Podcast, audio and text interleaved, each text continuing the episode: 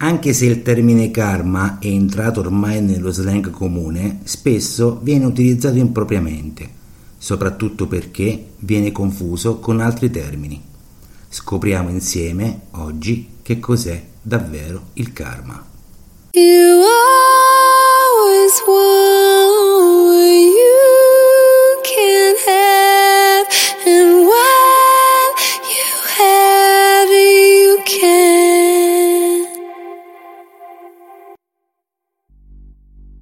Ciao, ben ritrovati per una nuova puntata di Alchimia Contemporanea. Prima della pausa estiva avevamo parlato del Dharma e eh, di come spesso lo si confonda con il karma.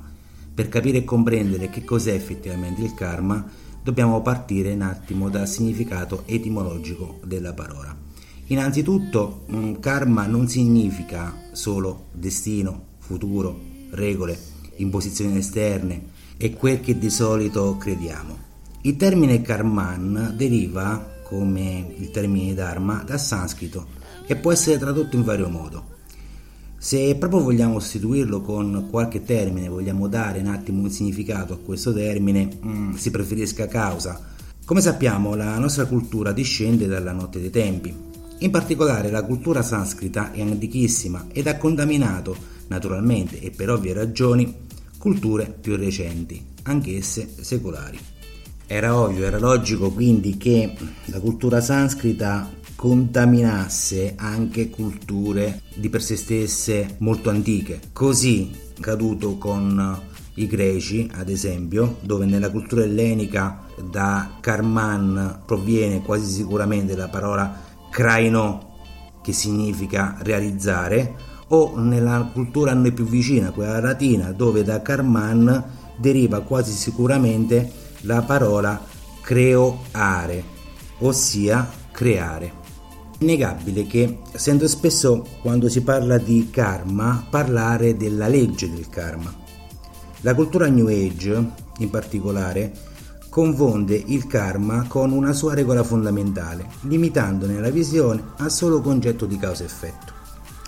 Il karma, nella realtà delle cose, è molto ma molto di più e costituisce ciò che può renderci liberi purché comprendiamo davvero cos'è.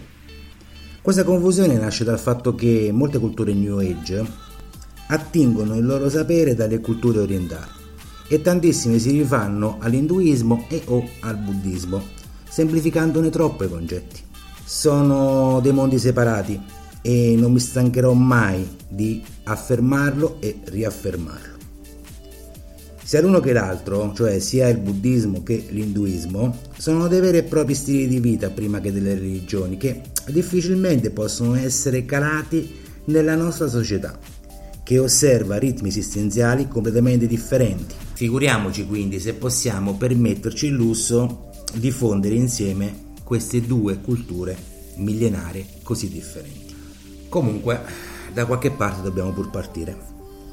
Per astrazione e per sintesi, induismo e buddismo concepiscono il karma come una ruota eterna che lega ogni vita a ogni altra, sia soggettivamente che oggettivamente.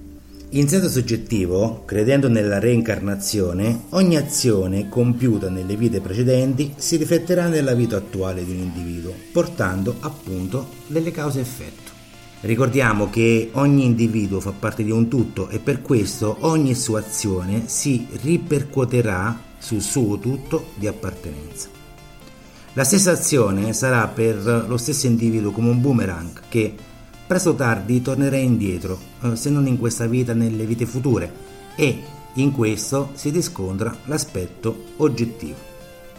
Ogni azione virtuosa produrrà risultati virtuosi e quindi un karma virtuoso ogni azione non virtuosa avrà un effetto contrario.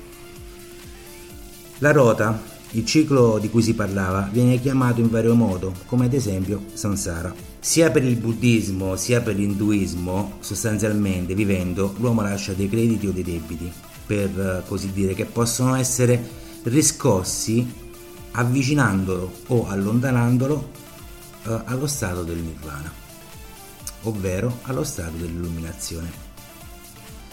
Adesso, eh, questo è quello che ti direbbero. Vuoi invece sapere che cos'è davvero il karma? Il karma sostanzialmente è la legge della redistribuzione. Per il buddismo ortodosso il karma è quel solo nocciolo centrale morale che sopravvive alla morte e che continua nella trasmigrazione. Quando passiamo a miglior vita, cosa rimane di noi? Un bel nulla tranne le azioni che abbiamo compiuto. Nel buddismo la vita di un essere vivente viene concepita nella sua completezza. Questo cosa significa?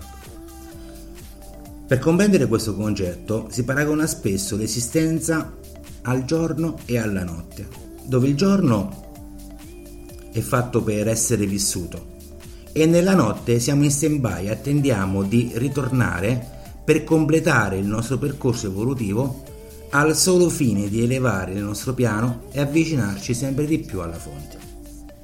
Le azioni che abbiamo compiuto di giorno hanno eh, prodotto degli effetti e mh, mm, a loro volta queste sono delle cause di mutamento, cioè agenti scatenanti di cambiamento nel nostro tutto. Il fatto è che queste cause, che poi sostanzialmente sono dei veri e propri effetti, non possono essere eliminati dall'universo, fonte, tutto, e si ripercuotono su tutti i piani dell'uomo sia orizzontalmente all'interno del proprio tutto, sia verticalmente nei piani più elevati e in un tutto più grande che comprende il suo. Per questo motivo troviamo non solo il karma di un singolo individuo, ma anche il karma di intere società, di intere nazioni, di intere popolazioni, persino karma storici, cioè legati ad epoche storiche ben precise. Il karma è quindi la causalità etica, dove per etico intendiamo il senso morale, e per i greci è rappresentato da Nemesi, ovvero la dea della redistribuzione. Come sappiamo Nemesi non toglie, non dà, ma aggiusta. Il karma quindi esiste dall'eternità, è nell'eternità, è l'eternità stessa.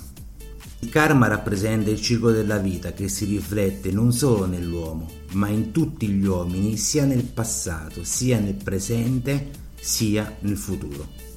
Il karma è anche consapevolezza. Consapevolezza che ogni azione porta effetti, scatena conseguenze su di noi e sugli altri.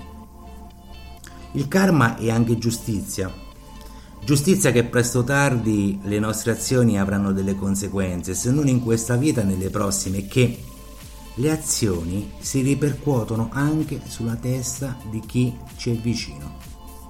Il karma è eredità, mm, ma soprattutto il karma è legge non legge, essendo noi stessi gli artefici del nostro destino che sarà impresso nel nostro Dharma. Il karma è mutazione, trasformazione, possiamo essere e diventare i guaritori di noi stessi. Il karma non è solo legge, è il non visto che appare.